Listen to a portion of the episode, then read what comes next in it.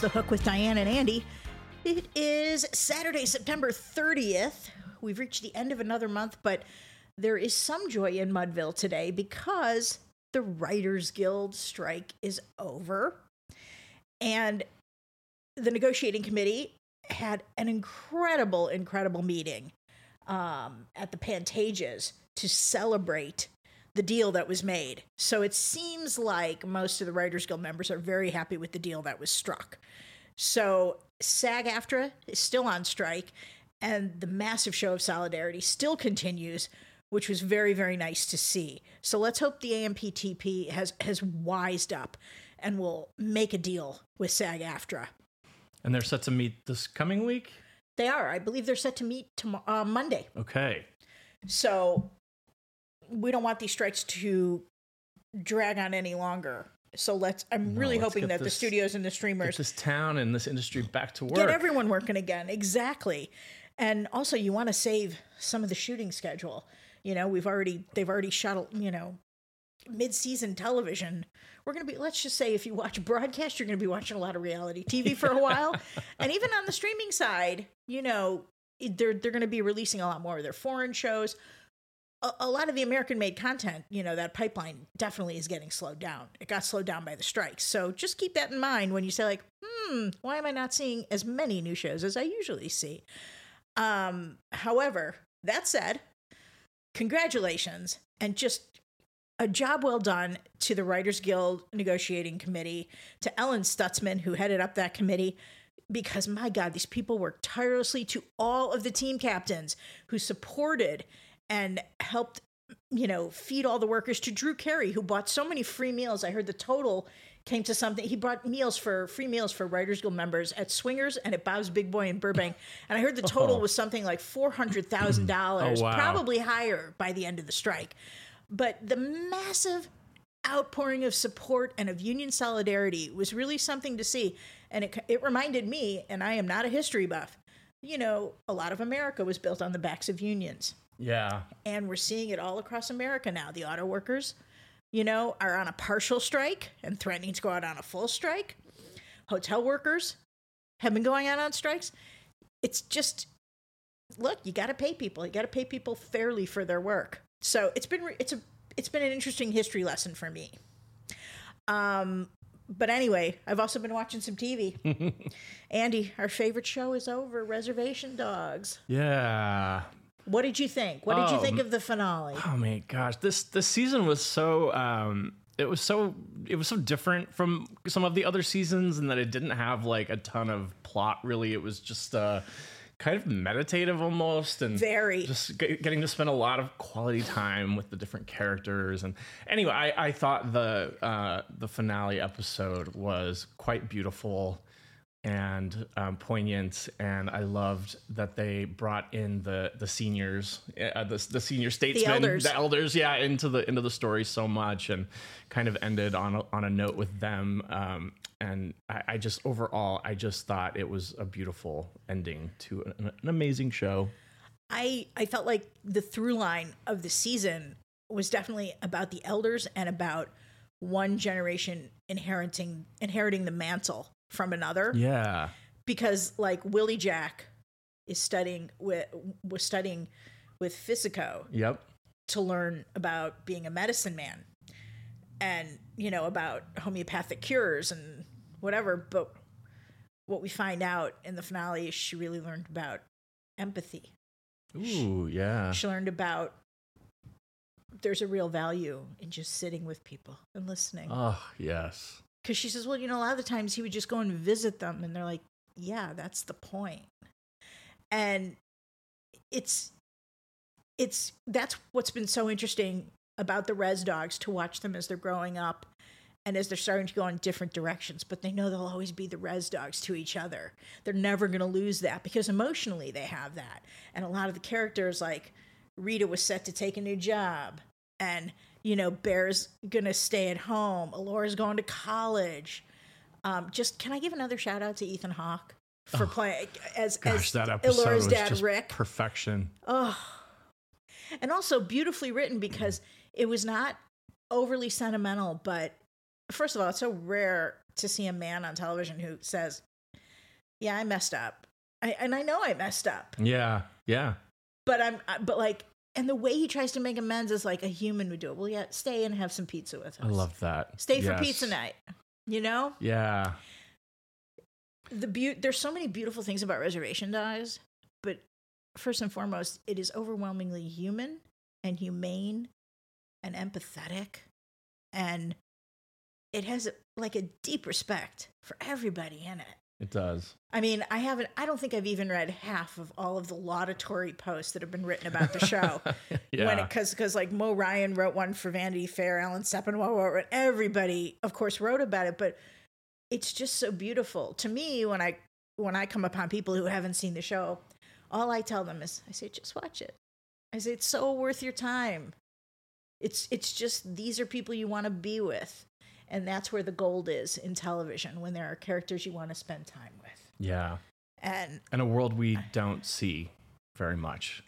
exactly, and we and, and which we should see more of because we should hear everyone's I mean, stories. yeah, one of the coolest things to come out of this is just the talent oh, amazing! that was plucked from, you know, these small towns and and given this platform and I really really hope we get to see so many especially the the younger actors um There's also been a lot of many things to come. directors, uh, female directors, Native American directors, and that's been amazing. Sterlin Harjo, to me, i if he did nothing else in his career, and I hope that won't be the case because I want to watch whatever he does next. This is a legacy show. This is if this is his legacy, what an incredible legacy Yeah. it is. There's just there's nothing else like it. Yeah.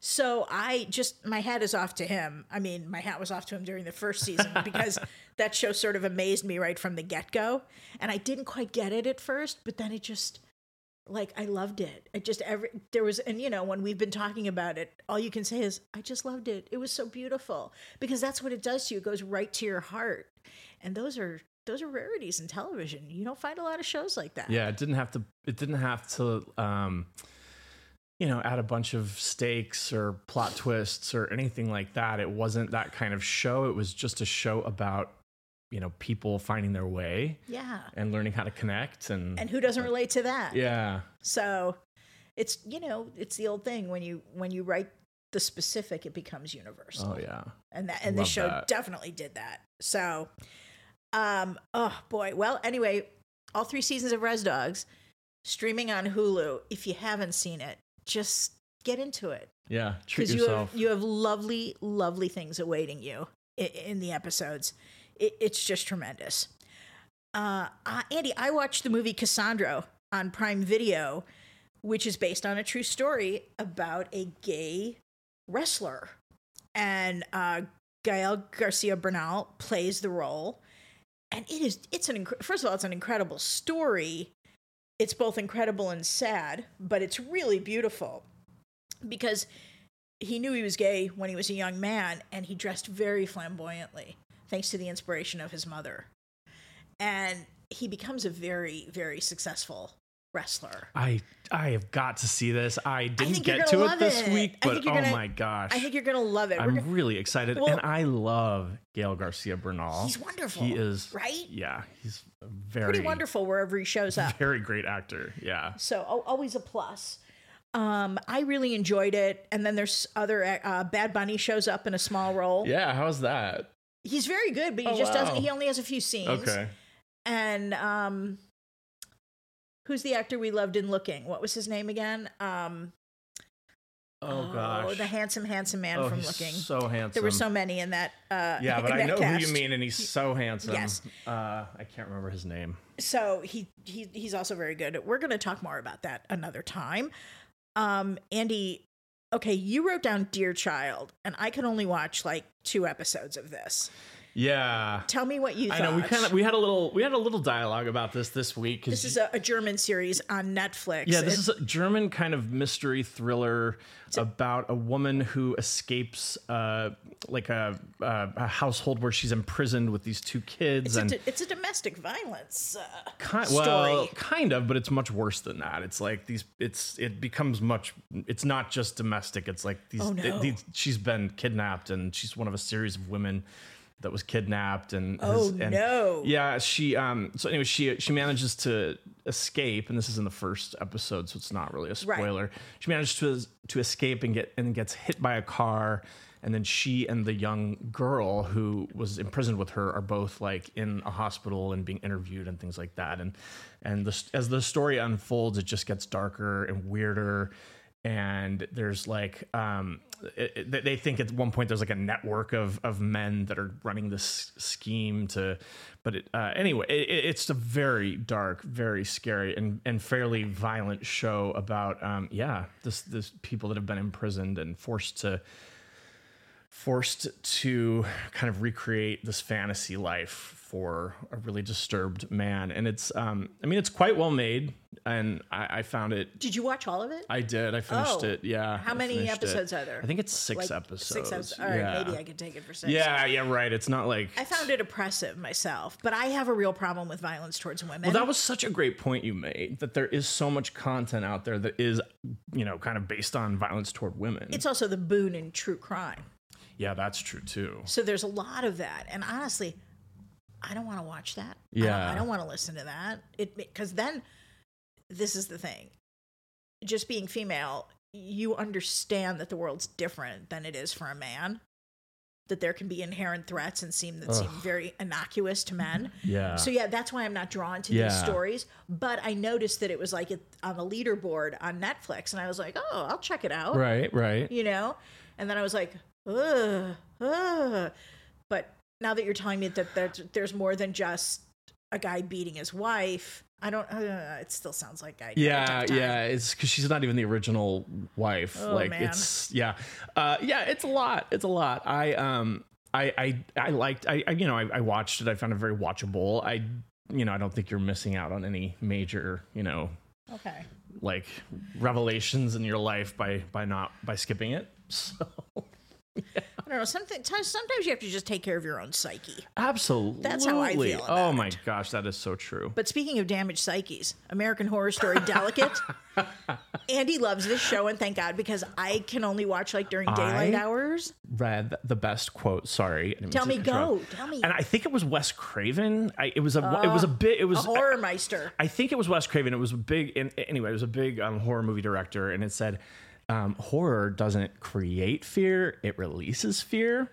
And I thought that was so interesting. Because it's and cathartic. I, I don't think that's necessarily true all the no, time. no, no, because it's cathartic. The big jump scares and things, they are cathartic. And I, yeah, because I find myself like I'm, I, I, when I was younger, I didn't really like horror. It really got under my skin, and and as I've gotten older, I just find myself liking it more and more. And I've been curious, what is that about? But it's like in some ways, yeah, I kind of feel like I've tapped into like that side of my my own psyche where where I enjoy the I enjoy it because it's cathartic. It's it's a it's a emotional It's a process release. that you go through. It's a release. Yeah, and as long as there's some kind of vindication or you know, I don't like a horrible ending. I need I need a little bit of, you know, A little light, a little light at the end of the tunnel. a little light at the end of the tunnel, a little vindication to look forward to. But um, when when I when you get that, it can be a really, you know, just there's nothing like it. There's nothing like a stylishly done horror movie. Like when I saw Get Out, I was like, that's a stylishly done horror movie. I was Yeah. like, that's really good. That's why I like suspense thrillers because there there tends to be a lot more style to it. It's not just about scaring you. Yeah, you get freaked out, but there's it's just a different style. Right. Look, the reason I am so I'm, I'm such a scaredy cat. My one of my brothers, like they were babysitting me one night, and they let me stay up too late, and they watched The Birds, Alfred Hitchcock's Oh The Birds. gosh. Andy, that scared the bejesus Yeah, out of when me. you see this stuff when you're too young to like process, process. it and handle it, it is not cool. and also when you're not making that distinction between this is a story, and also birds. Birds are everywhere. I lived in the Midwest. I lived in a Chicago suburb. Birds are everywhere. Well, and kids have no control. Like a lot of times, you know, kids like they don't they don't run the show in their lives. So, um, I don't know. I feel like they're already kind of like at the whims of like adults and and and schools and all of this, and then to get these you know terrible stories when they're my they, mom they don't was feel like they have my mom agency. was so mad at my brother. oh no! because I had nightmares for days after that. My mom was like, "This is your fault." I think I have a was so memory of my mom yelling at my dad for letting us watch Poltergeist. Oh, see, same kind of thing, right? Yeah. um. Anyway, so I haven't seen the oh second God. episode of, of Delicate. This What- is what are definitely a thinking? slow burn season so far. That's a good thing. Yeah, which is fine with me because you know American Horror Story sometimes already by the second episode has flown They off a lot of into stuff in, like yeah. many many different directions. This one not so much. It's still kind of like you know we're still um, uh, watching the uh, oh my god.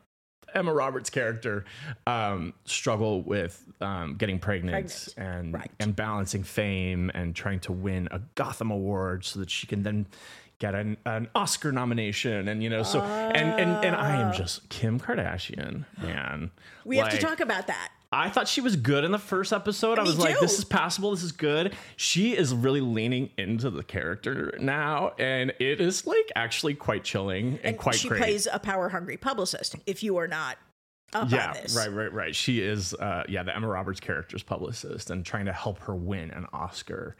And basically, it's like uh, the, both of them have decided they will do anything to make that happen. including I think make a deal with the devil. Yeah, I have a feeling thi- that's going to come I have a feeling that's already happened. Yeah, yeah. It's very Rosemary's Baby. Oh wow! I'm, I, I, it really seems like her husband, who is has this newfound success as an artist, As the artist, is part yeah. of is part of that deal. Yes, Ooh, and I'm I love intrigued. Rosemary's Baby.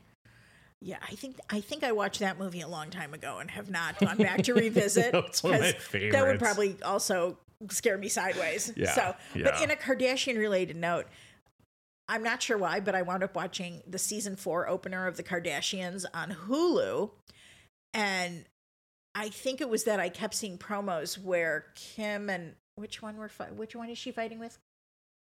Um, Cl- Kourtney, Kourtney, I believe, I Yeah. believe.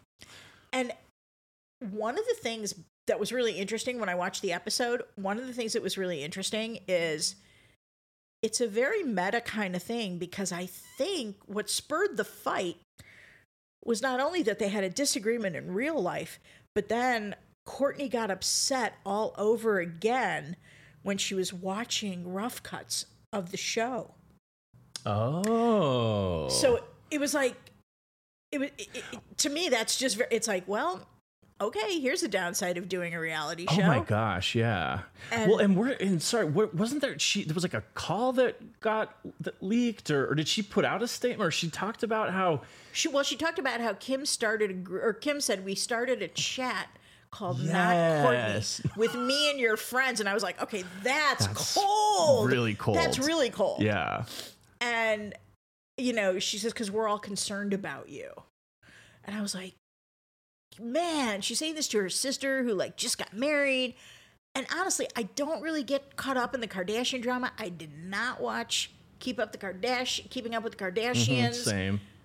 and I watch them and I just think, oh my god, this is such like white people problems. Yeah, But, but what I do find myself admiring, and honestly, I used to have real disdain for the Kardashians, but I did too. the more I learned about Kris Jenner, the more respect I had for her, because Kris Jenner knew how to get the money, Yeah, she did. and I have massive respect for that.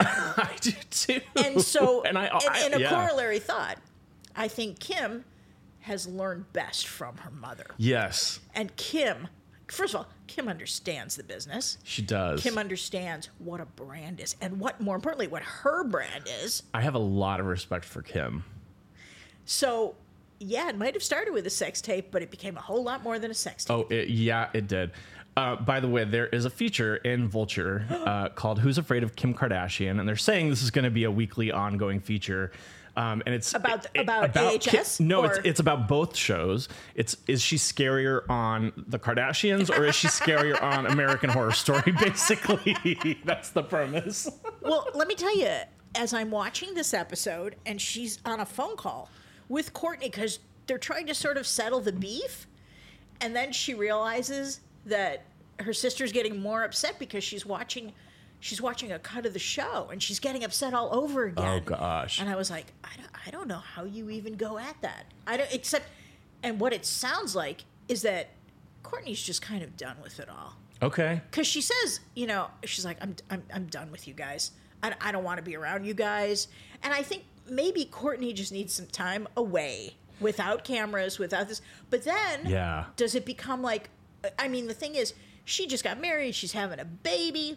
Let's hope that goes well. Yeah. You know, but then it's like, what's your life then? Are you okay with that? Just like being a person? Right. Right. A person married to a rock I mean, star? she's probably got enough money for life, so she doesn't have to That's what I'm thinking. be part of this like ongoing drama of, of being on a reality TV wonder. show. And Hmm. I always wonder, you know, Kim Kardashian's 42 now, and Khloé talks about turning 39 this year and just wanting to get into her 40s. She thinks it'll be a lot better than her 30s. Oh, God. She- like she says, the best thing about her 30s was she had. I wish her the best of well, luck. did she, No, I'm not sure. Andy's not sure about that. sure if it's better than the 30s or not. Well, no, she points out that even she, she's she is grateful for the two beautiful children she had in her 30s, but emotionally it was not great for her because the man she had the children with, Tristan, Yeah. kept having babies with other people, Oh, which is not the ideal scenario. Not yeah, not what she signed up for. So she um she I think she's looking forward to 40s as a time to like be with her kids and like enjoy her life more and who knows Yeah, maybe yeah. find someone else to be with. I don't know. But she was talking about that and I was like good luck with that. but then I just thought, do you want to be doing a reality show like when you gals are in your 40s and everything? I mean, and meanwhile, Kris Jenner, you know, in the episode, also in the season opener, this was great. They go to Cabo San Lucas and they stay at a friend's house, James Perse, the designer. They stay at his Oh my- beautiful, beautiful He must have like house. the ultimate Cabo it dream was- house. it Oh my god. Beach house porn. yeah. So gorgeous. Beach house porn. Yes. And the best part is, I would. I could do a full war- wardrobe of James Perse. Like I totally get it. just comfy. Totally like, get it. Comfy, cool. they're sitting at like dinner or something, and the, Kris Jenner just breaks into a nonstop giggle fit. and her daughters realize, they go, Did you take some edibles earlier? First of all, this made me love Kris Jenner like even more Oh my god. because she's like, Look, if it's after hours and I have a drink or I, I relax, she goes, That's okay. And I was like, You get it. You just better for her than alcohol. So seriously. you get that. I think she was also having a little cocktail, but I Oh, think she had an edible before that. And so she was just sitting there giggling. And I was like, okay, this is why I need to watch this show. I was like, this is I- fantastic. I, have never said this in my whole life. You might but I it. might have to watch the Kardashians. and I will also say that Kylie and Kendall, um, I think they're very funny and I think they're very engaging. And I like that they're kind of, you know, they're both in like their mid 20s. One's Yeah. 25, one's 27. You know, and Kylie, the one with the lip kits and everything, Yeah, that girl's richer than God at this point. And Kendall makes money modeling. And they both have a really wonderful air of, we don't give a fuck. and you know what? That made me love them I more. love that. So when you watch them together, they're very funny. Uh, yeah, yes. And they also all of all of the women, all the the four the four ladies, they wound up having a discussion of the word titties. and honest to God, this just this just made me laugh. So when Ken when it go, when the camera goes to Kendall and Kylie in like a little confessional, and Kendall goes, "Well," because they say like titties or boobies or chichis or whatever, Uh-huh. all the words that you use to describe it. Yeah. And then Kendall looks at Kylie and goes, "Well, you've got you got a set of tits." She goes, "Yeah." She goes, "I do." Oh like, And then and then Kylie looks at Kendall and goes, "Yeah, but you got boobies, like little boobies." She goes, "Yeah." She goes, "That's it. I got boobies. You got tits." Oh and I was like, "I love them. This is a comedy." I love this. They're, So cheers to that.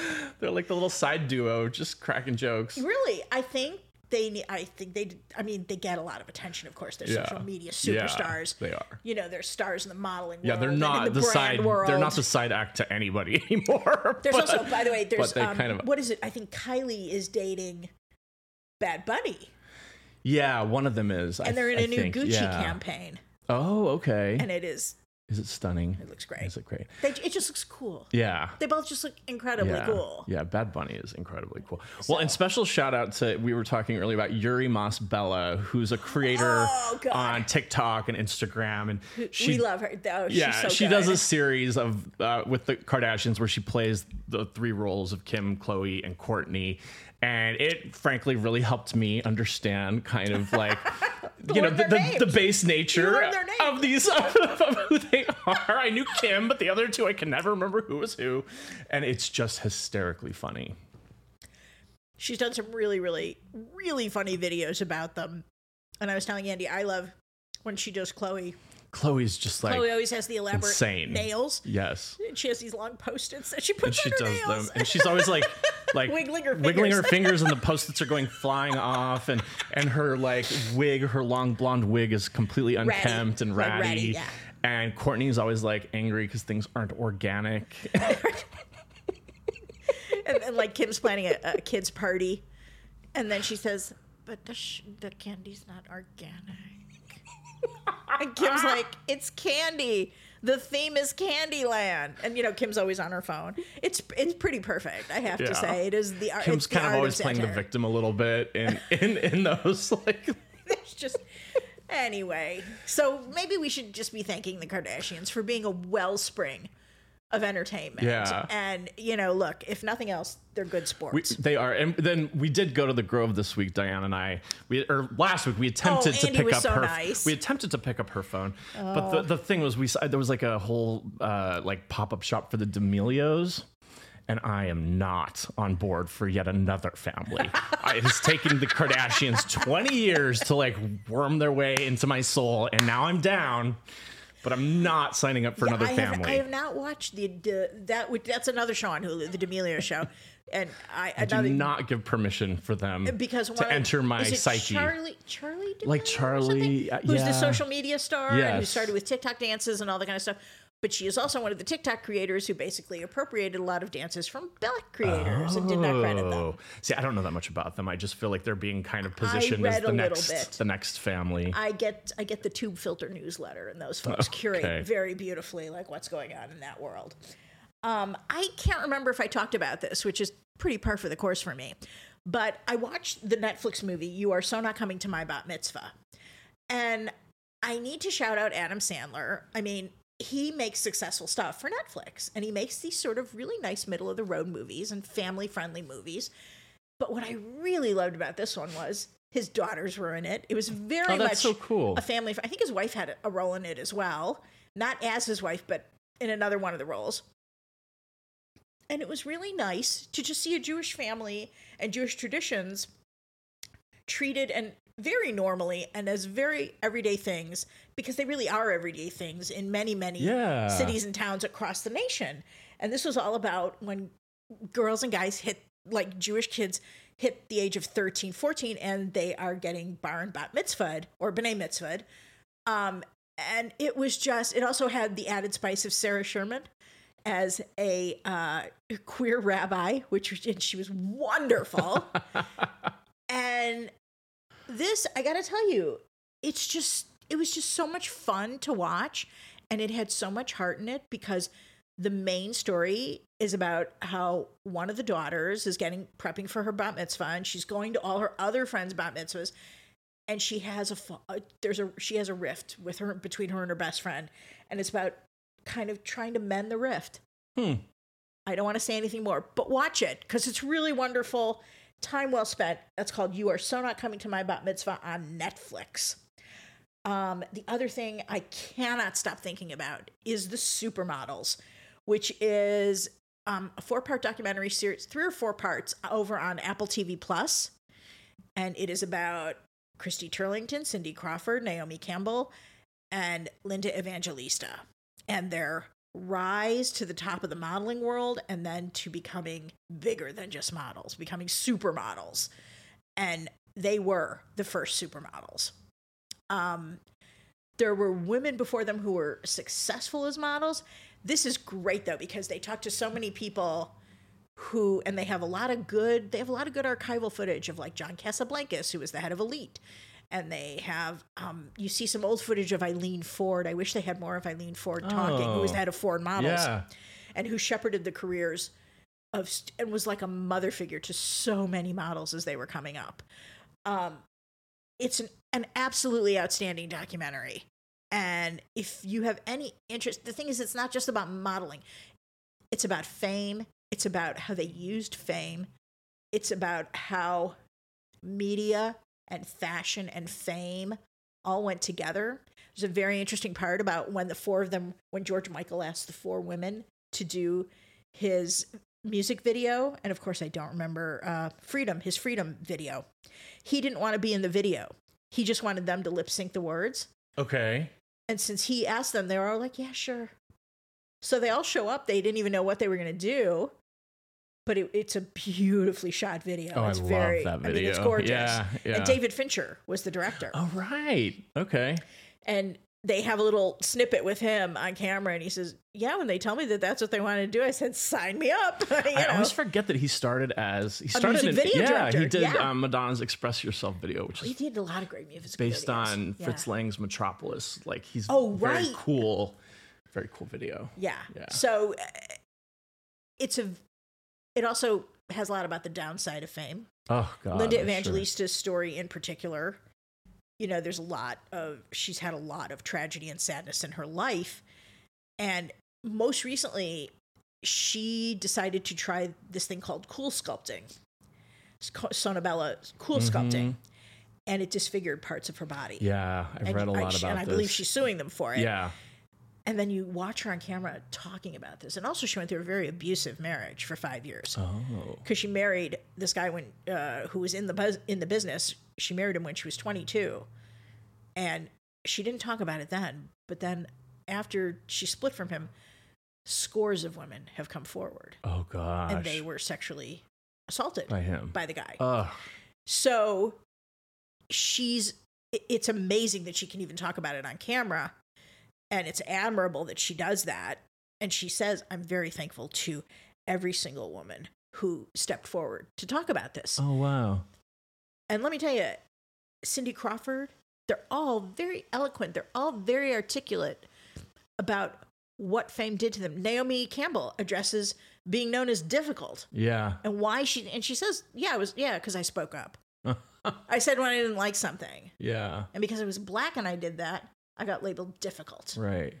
You know, they tried to pay me less than they were going to pay my count my my modeling counterparts. And when I said no, that's not acceptable, then I was difficult. Yeah, It's very very interesting. I think it's it's just an incredibly well-made documentary that is the supermodels on Apple TV Plus. Andy, I'm going to make you watch it. okay, okay, I, I'm down. Um, now, Andy, I didn't get to watch much of this, but I think you binged it. Oh my God. Naked Attraction. Naked Attraction. We talked about it briefly last week. This is the new.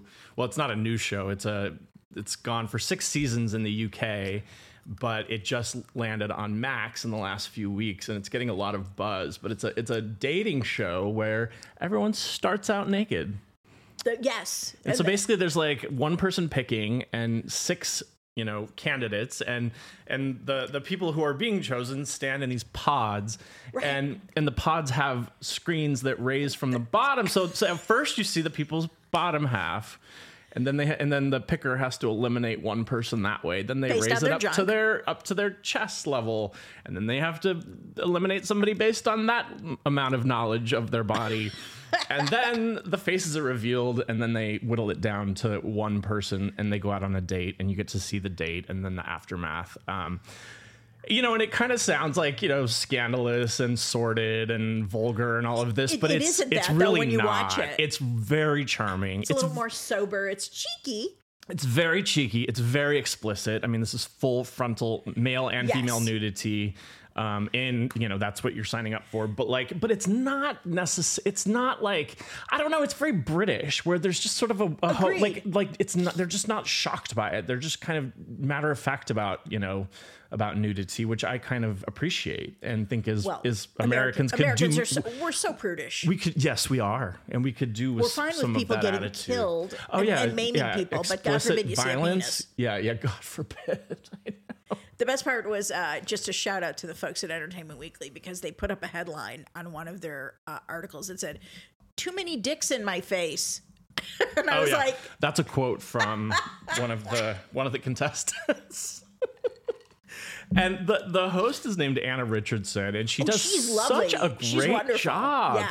And it's interesting because they also like she like they'll they'll be commenting on somebody's pubic hair, and then Anna will do an aside about like some little statistic on pubic hair, and you know a right, study, fun you know some like fun facts, like uh, studies show that pubic hair gives off pheromones that does yada yada or whatever it might be. So they have lots of fun little anecdotes, and it's designed to educate and make people feel a little bit more comfortable with their own bodies and the differences between people's bodies.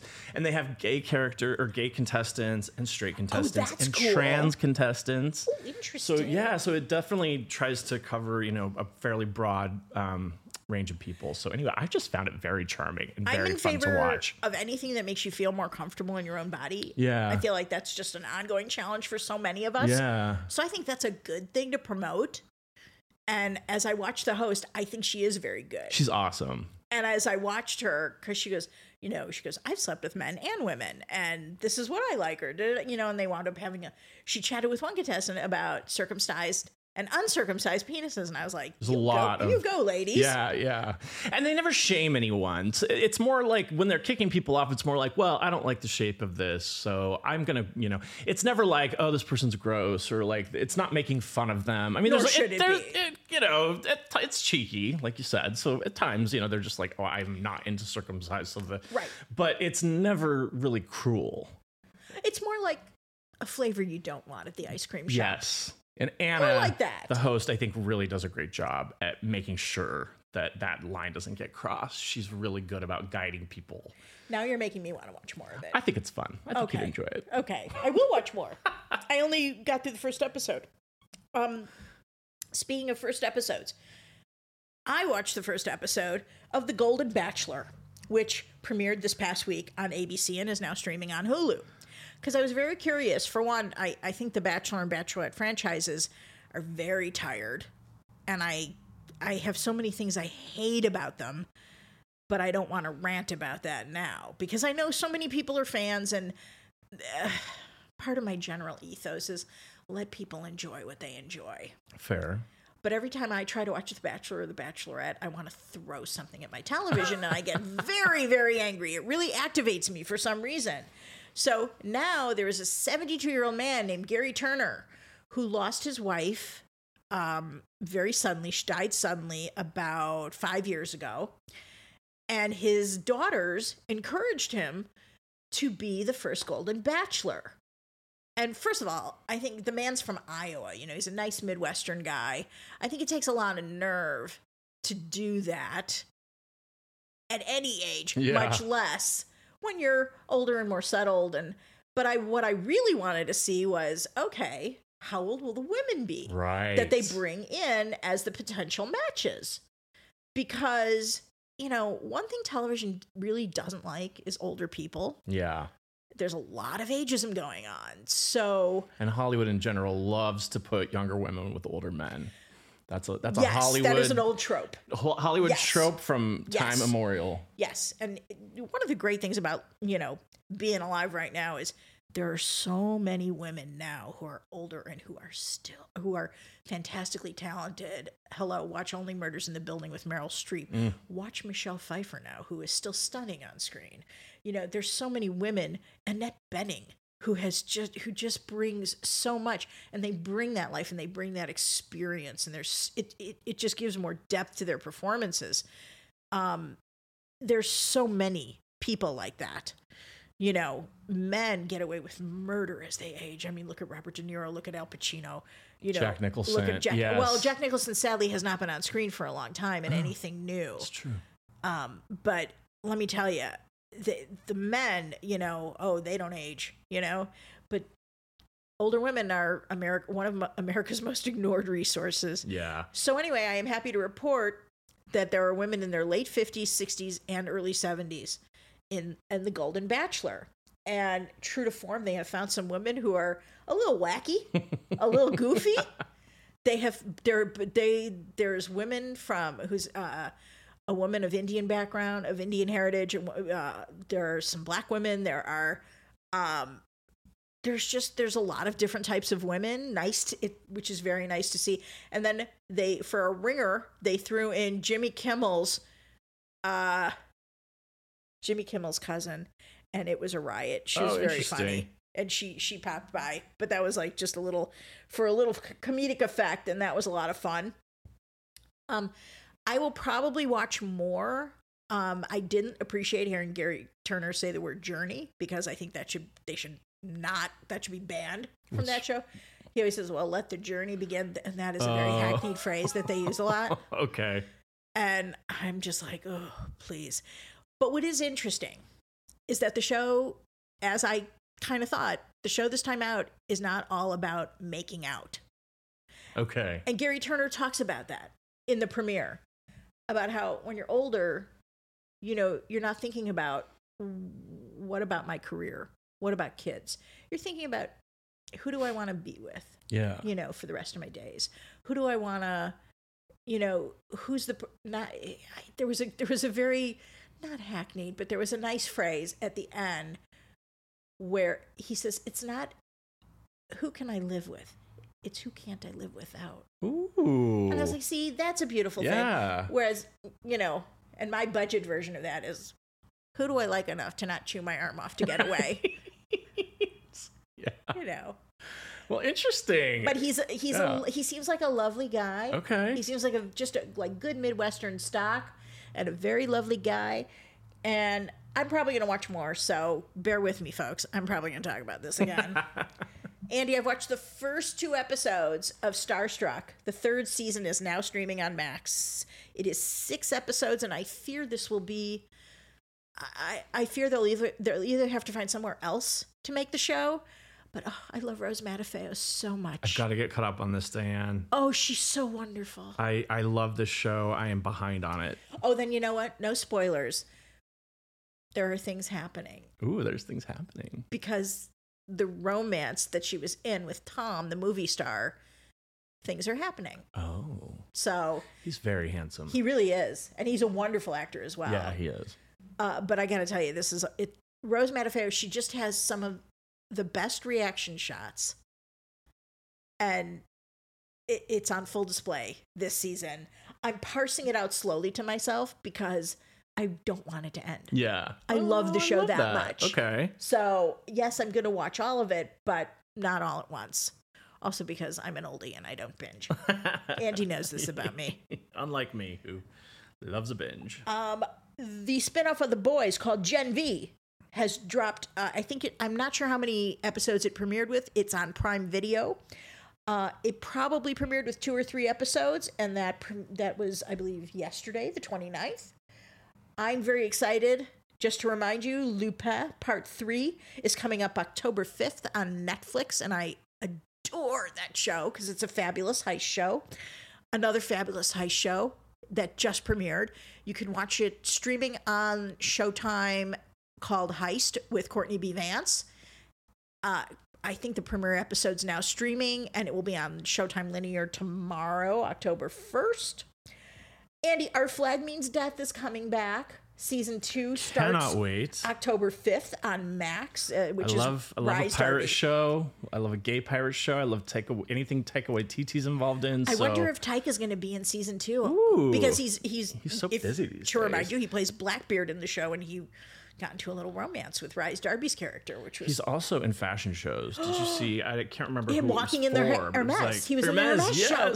Oh my god, looking fierce. He looks like a rock star. He looks like he belongs. By the there. way, it's a little his, scary. his very ta- his equally talented wife Rita Ora was on Watch What I Happens didn't know he's Live. married to Rita Ora. oh yeah, Wow. she was on Watch What Happens Live, and Andy Cohen said to her, "What is what are the words you would use to describe your husband's vibe?" and she looked for a minute. She goes, "Sex god." Oh my god. oh wow. How beautiful is that? Wow. I mean, and they're a hot couple. Yeah. they really are. Yeah. So That's hilarious. yeah, I love that. Um, another thing I'm looking forward to, um, Disney Plus Loki season two is dropping October 6th. I don't know how many episodes they're going to premiere with. It's probably just one, knowing Disney Plus.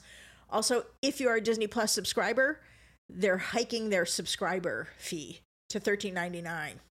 So I might be going to that. Ad ad supported one. yeah. Yep. These are starting to rack up. They really are.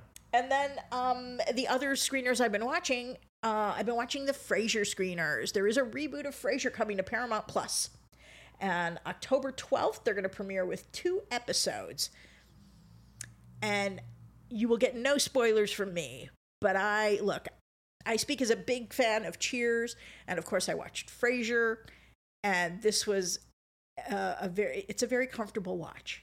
I think if you're a fan of either of those shows, Okay. I think you'll really appreciate this. And it's nice to see Kelsey Grammer. Not my favorite celebrity, but you know what? Yeah. It's nice to see him on screen. It Mixed really, really feelings. is. And he has a good, strong ensemble with him. I'm very excited about this next one, The Fall of the House of Usher Tell me, on because Netflix. I don't think I even read it. Wasn't it a book? It, well, well, it's I'm excited because the creator. Is oh. no, I don't have it in front of me.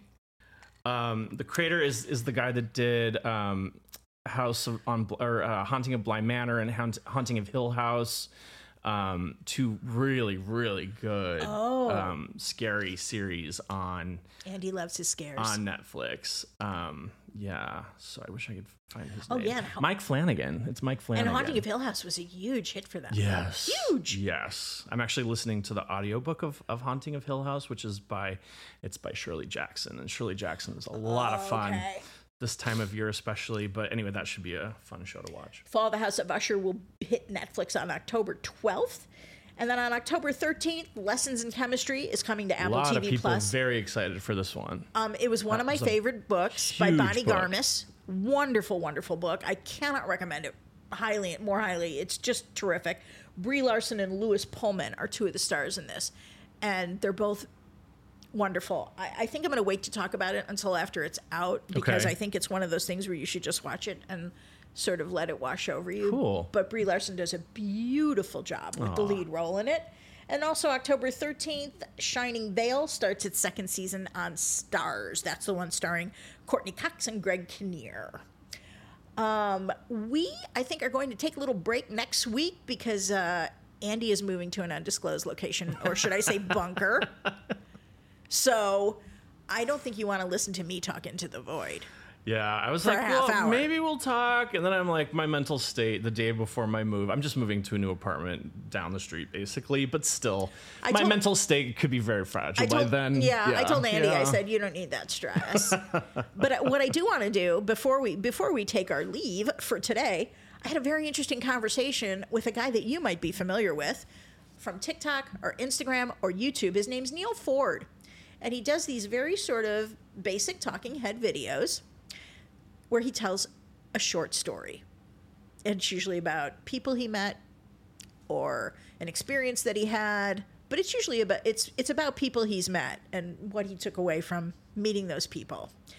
Um, i will leave you with neal's a very interesting guy and he's a very interesting storyteller. He's very skilled at it because for many years he made his living in advertising and when he had to pitch an ad campaign he became an expert at selling it in the room.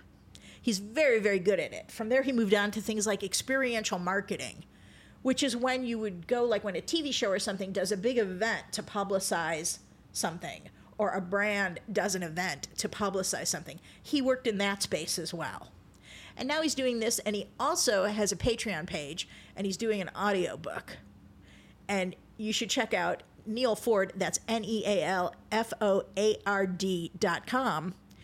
But listen to my conversation with him. He's a very intelligent, interesting guy, and he has a heart of gold. And I know this also because I had lunch with him the other day, and he's just kind of a gem of a human being. And I love finding that because, you know, how often does that happen in life? But that's all for this week. We'll probably we'll talk to you in 2 weeks. Until then, support your union, support SAG-AFTRA, and let's hope uh, let's hope we'll have really good news to talk about when we come back. Yeah. Yay!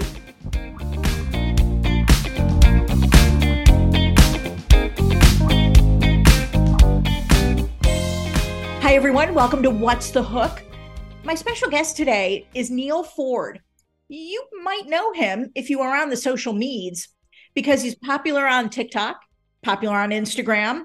Neal, do you have a YouTube as well? Yes, I do. You can find me quite easily, in fact, because my name is so spelled so unusually. it's easy to remember, but nobody else does it this way. N E A L Yes. F O A R D. Neal Foard. I'm easy and to find. I highly recommend seeking out Neal's feeds because Neal's a very um he's a very unique type of storyteller. And he popped up in my FYP on TikTok. And then I also made sure to follow him on Instagram. Neal, first of all, thank you for spending some time today to chat. I really appreciate it. My pleasure, Diane. You know it is. Um, my first question is I know that your background is in advertising and experiential marketing. Hmm. Now, how did doing something like that, that is a advertising and experiential marketing are both storytelling jobs? Yeah. How did that lead you to what you do now? Uh, so there are two answers to that question.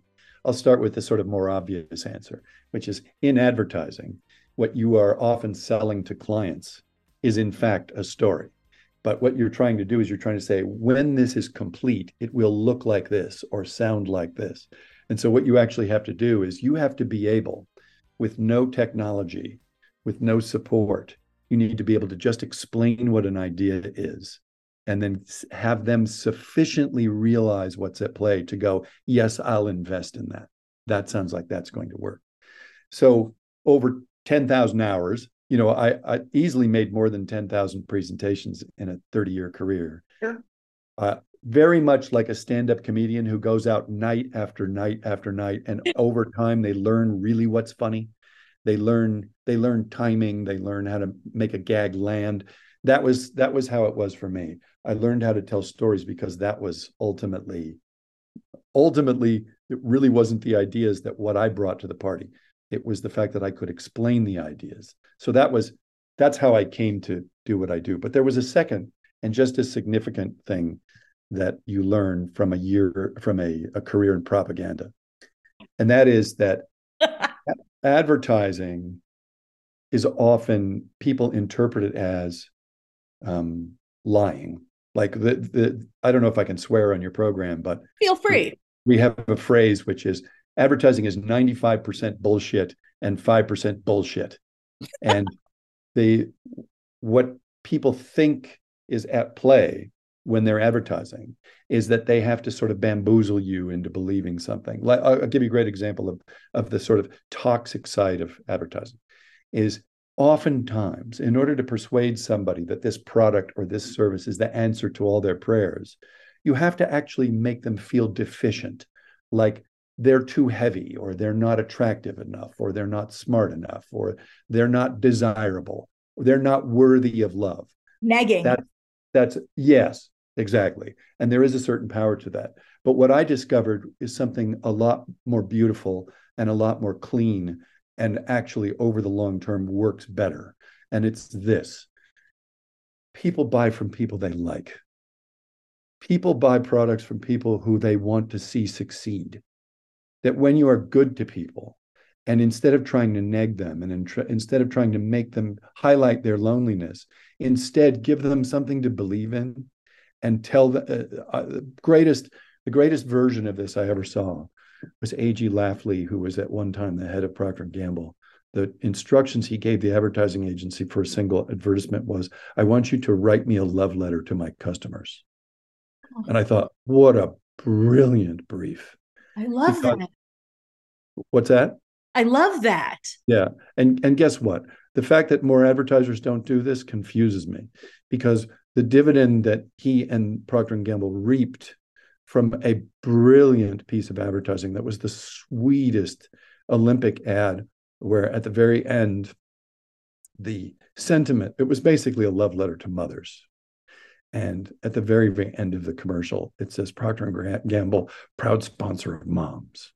Oh, and and it was so lovingly crafted so artfully constructed. The director who shot it it was clear that it was a labor of love and the casting was brilliant and so on. It, essentially just to paraphrase the commercial idea it was a it was a kind of montage if you will of watching little babies grow up to become olympians but all along the way every time they fell from the time they were little bambini falling on their butts to little toddlers falling on the ice to little teenagers crashing each into one another to to teenagers injuring themselves and having to you know get back up and do rehab to olympians falling falling all again and again failure after failure after failure until finally this moment of triumph. And in the moment of triumph who do they look for? What's the singular look on their face? Their in the mom. triumph, they're looking for their mothers. And eh, there was not a mention of diapers or or clean clothes or soap or toothpaste or paper towels. But everybody understood everybody absorbed at the end what this was. It was a gesture on the part of people who make things to say uh, i would rather be in this with you than anyone else. Right. and what what happened was, as you can imagine, the the products fly off the shelves the following Monday because when given a preference, when when given a choice, it's worth a few more cents. It's worth 20 more cents to vote for you because you get me. And that's what I learned from 30 years is don't waste time trying to tear someone down or make them feel bad about themselves. You you get one shot at life here and Mhm. here's what you should do. You should try to communicate that you have a love for people and they're not so bad and that you know what we're on this journey we might as well do it together. You know, I'm I'm here. And that You're is not- def- that is definitely the focus of a lot of your social media posts now and a lot Yes. of the your short videos. Was there any one thing that particularly inspired you, or in general, was it just the scope of your career? Where you just what what inspired you to start doing these? Um, my children never knew my dad because he died before we had children. And it was a great disappointment to me to that he never met them because I think what he would see is how much like him they are. And um, you know, you this will often happen with children is they don't actually remind you of yourself. They'll remind you of like like my my son Joe. He, he reminds me of his uncle Mike my wife's brother, who I adore, He's just a wonderful guy. And when I see that, I just am filled with such affection for, for, you know, for genetics, you know, that they would bring these people back to life, right? So, so I thought uh, what I wanted to do was I wanted to start recording stories about my dad, and so that my children would kind of know him.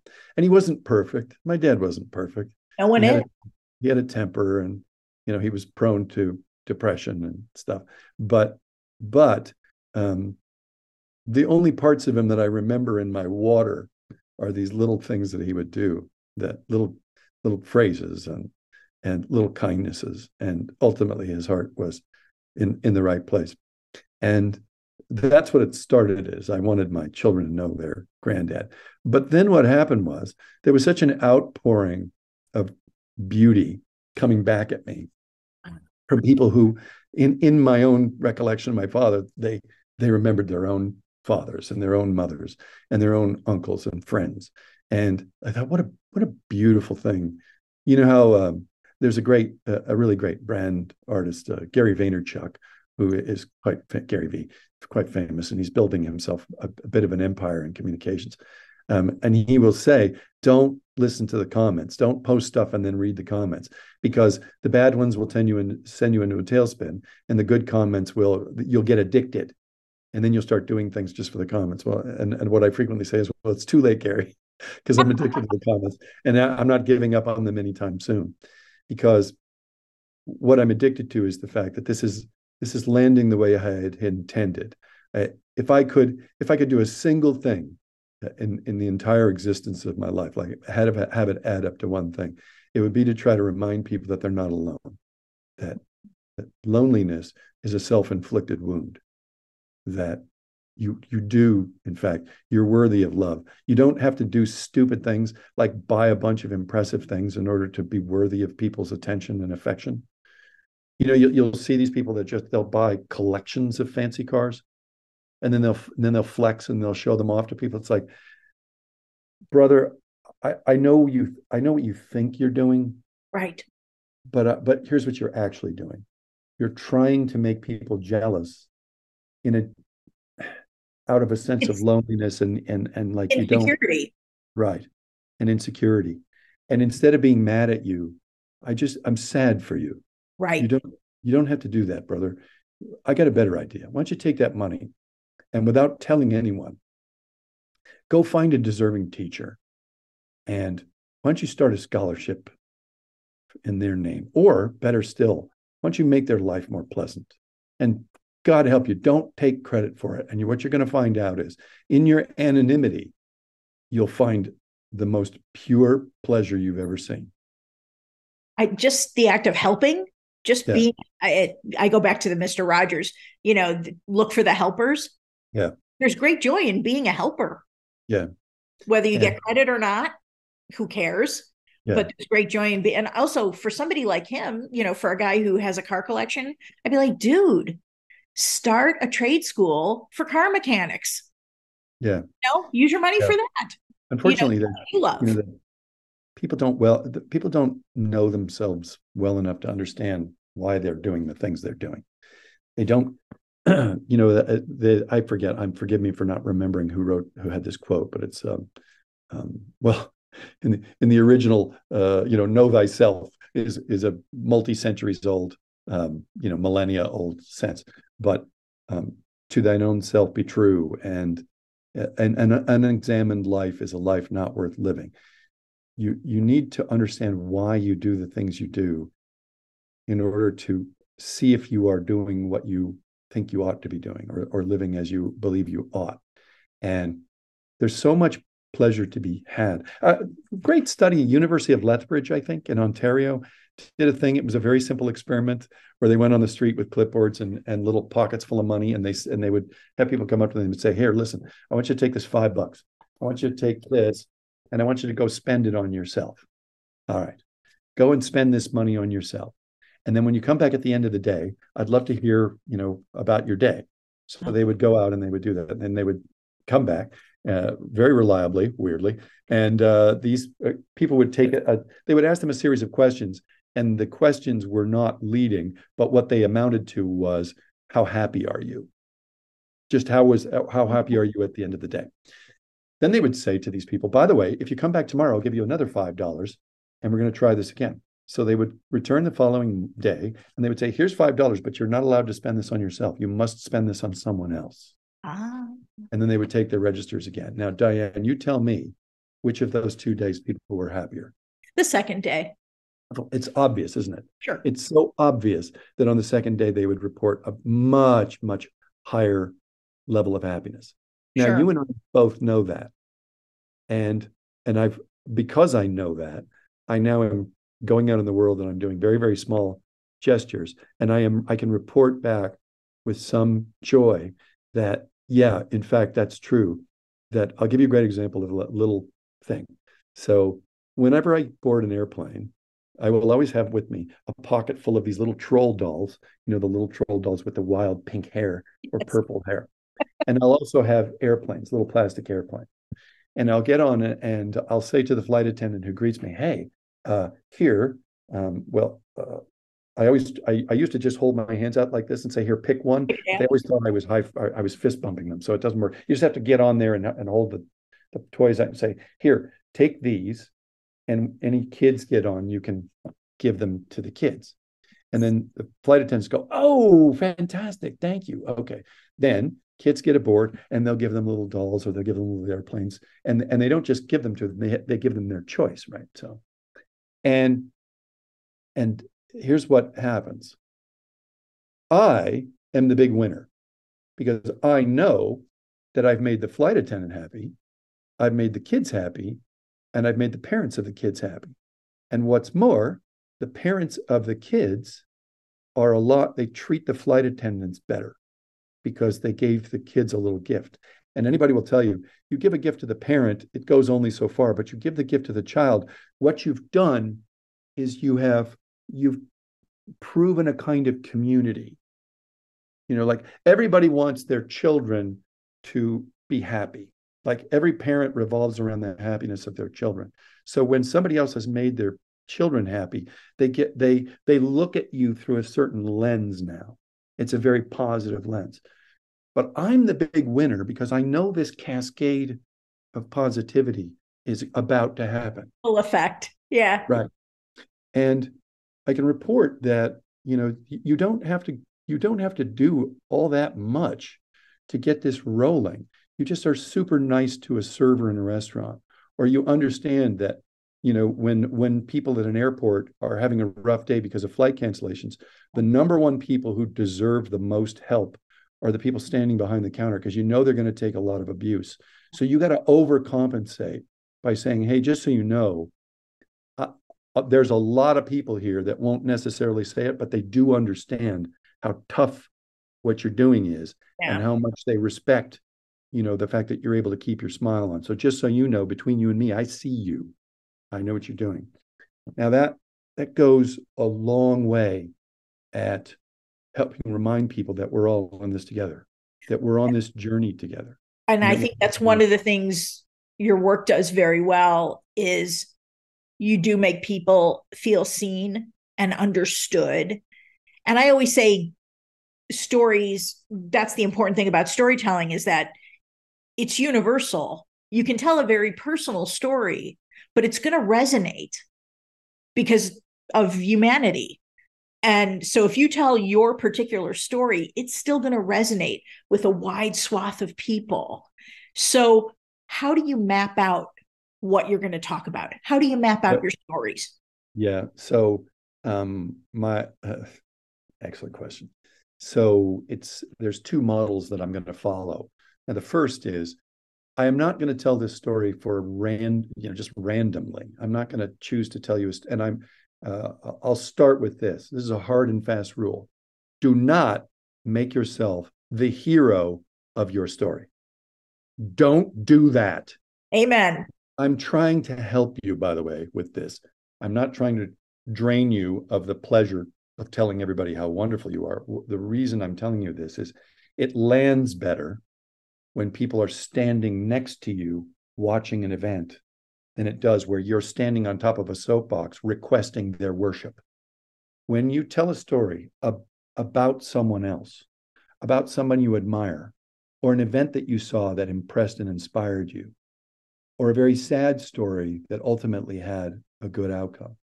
If you if you avoid making yourself the hero of the tale, you're the person listening to it has the pleasure of of standing next to you as a friend, as a, a colleague, as a comrade, and watching those events and smiling with you at the end and going, Oh, that's beautiful, isn't it? And you go, Yeah, it is. If you if you tell the story and you're the big hero, half of the time they go, um, fuck you, you brag, you braggart you and your you and your uh what do they call it? Uh, it's self it's self-aggrandizing. It's and self-aggrandizing. it's a humble brag. yeah. it's a brag brag. Self self-aggrandizing creates an an environment in which i don't believe you. I i'm guessing that that is not how that story went down. Okay. On the contrary when you are when you say even if even if you are the hero of the story just give somebody else credit for it. Like, even if you saved a kid from a burning building, tell the story from the standpoint of, I was going to run in, but while I was wrestling with my own fear, this other person leapt into the flames and pulled this child out. I was astonished. You know, go ahead and tell the story as it happened. But if you are a witness to it, you're doing yourself an enormous favor. And weirdly, you're going to get credit for what happened anyway. It's a bizarre it's a bizarre phenomenon, but you, right. you'll get credit. Now, the second thing is always make sure that when you are telling a story, that there is a conclusion. That is, you learned something from it.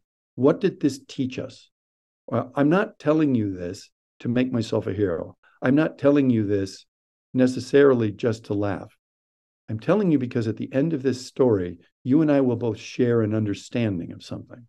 So I'm always constructing those videos with the moral in mind. I work backwards from the quote. Okay. And what happens is that when you tell a story where there is a definitive moral like an Aesop's fable. People know you, they get to know you really well.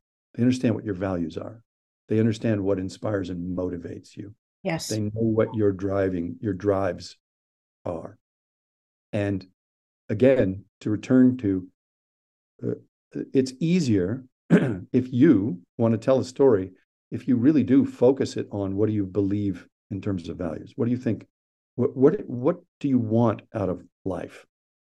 And don't make it selfish. One of my favorite things about your stories is you'll talk about an experience you had or someone you met and and how it changed not how it changed you, but just the impact it had on you. Yeah. And I love hearing that because you know that's what living that's what living is and that's also just being an extrovert and some as someone who really just loves to talk to people i always want to say oh no no tell me your story. I i i would like to hear about you or not just what do you do? but you know what's fun to you? you yeah. know?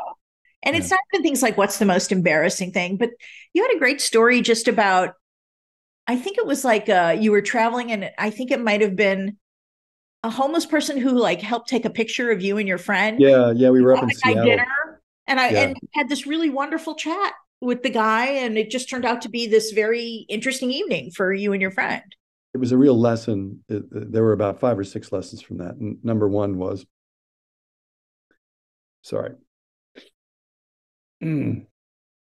It's okay. Uh, my number one lesson from that was my friend Tommy, who has this, he sees people, you know, he.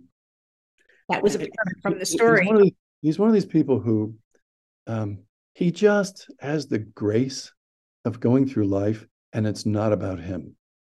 Mm. I, I wish, I, I'm trying to cultivate this. Hard. You know? It's a lifelong process. Right. You you have to break yourself of the habit of thinking everything's about you. It gets easier when you get older. But what so so we were uh, for the benefit of your audience. Essentially, this was a we were in Seattle. Seattle is a very photogenic city, especially down by the Pike Pike Street Marketplace. Right. It's it, you know it's a tourist trap, but it's beautiful. And uh, when we were on the street, we were taking some selfies, and this guy that was really down on his luck, you could tell he was homeless, but but not not you know, it wasn't crazy. He was just down on his heels, and uh, he offered to take pictures for us. And the implication was you knew you were going to have to tip him for this privilege, right? So we were going to do it just because we thought, well, you know, he's not just asking for money; he's going to earn it. So okay, this is worth a couple of bucks. But he was going to town. he was really, you could see him at work, and and he was working. And we're thinking, what is he doing? Geez, I hope he's not, you know, like you know, stealing our passwords or something like that. Okay, but he's working the phones. And then we start to look at the photos. And we're like, damn, dude, these are brilliant.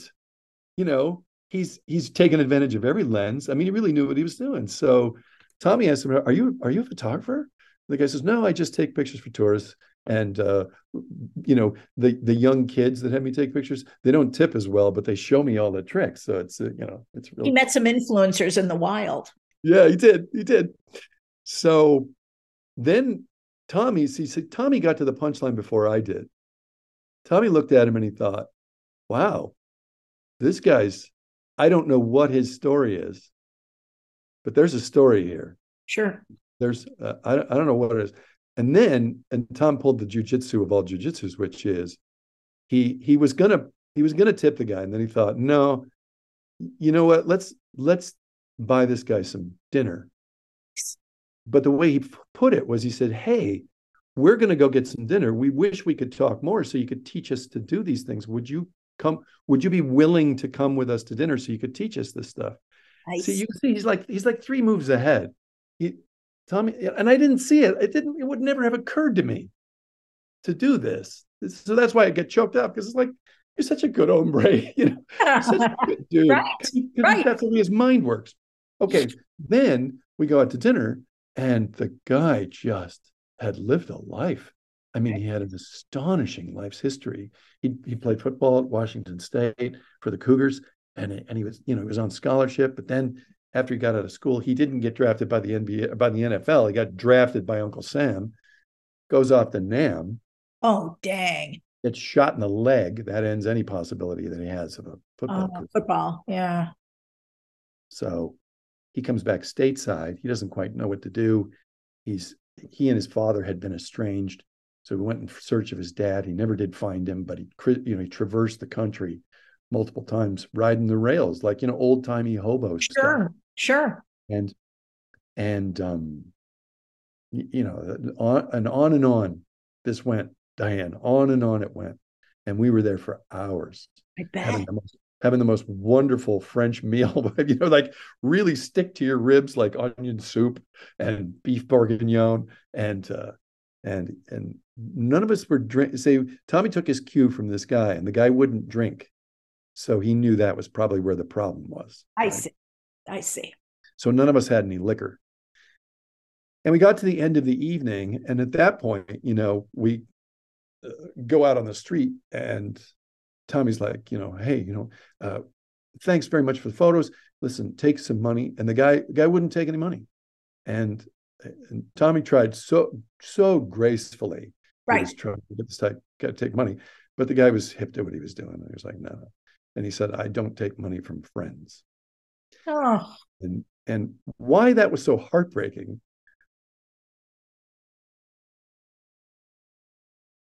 I get it.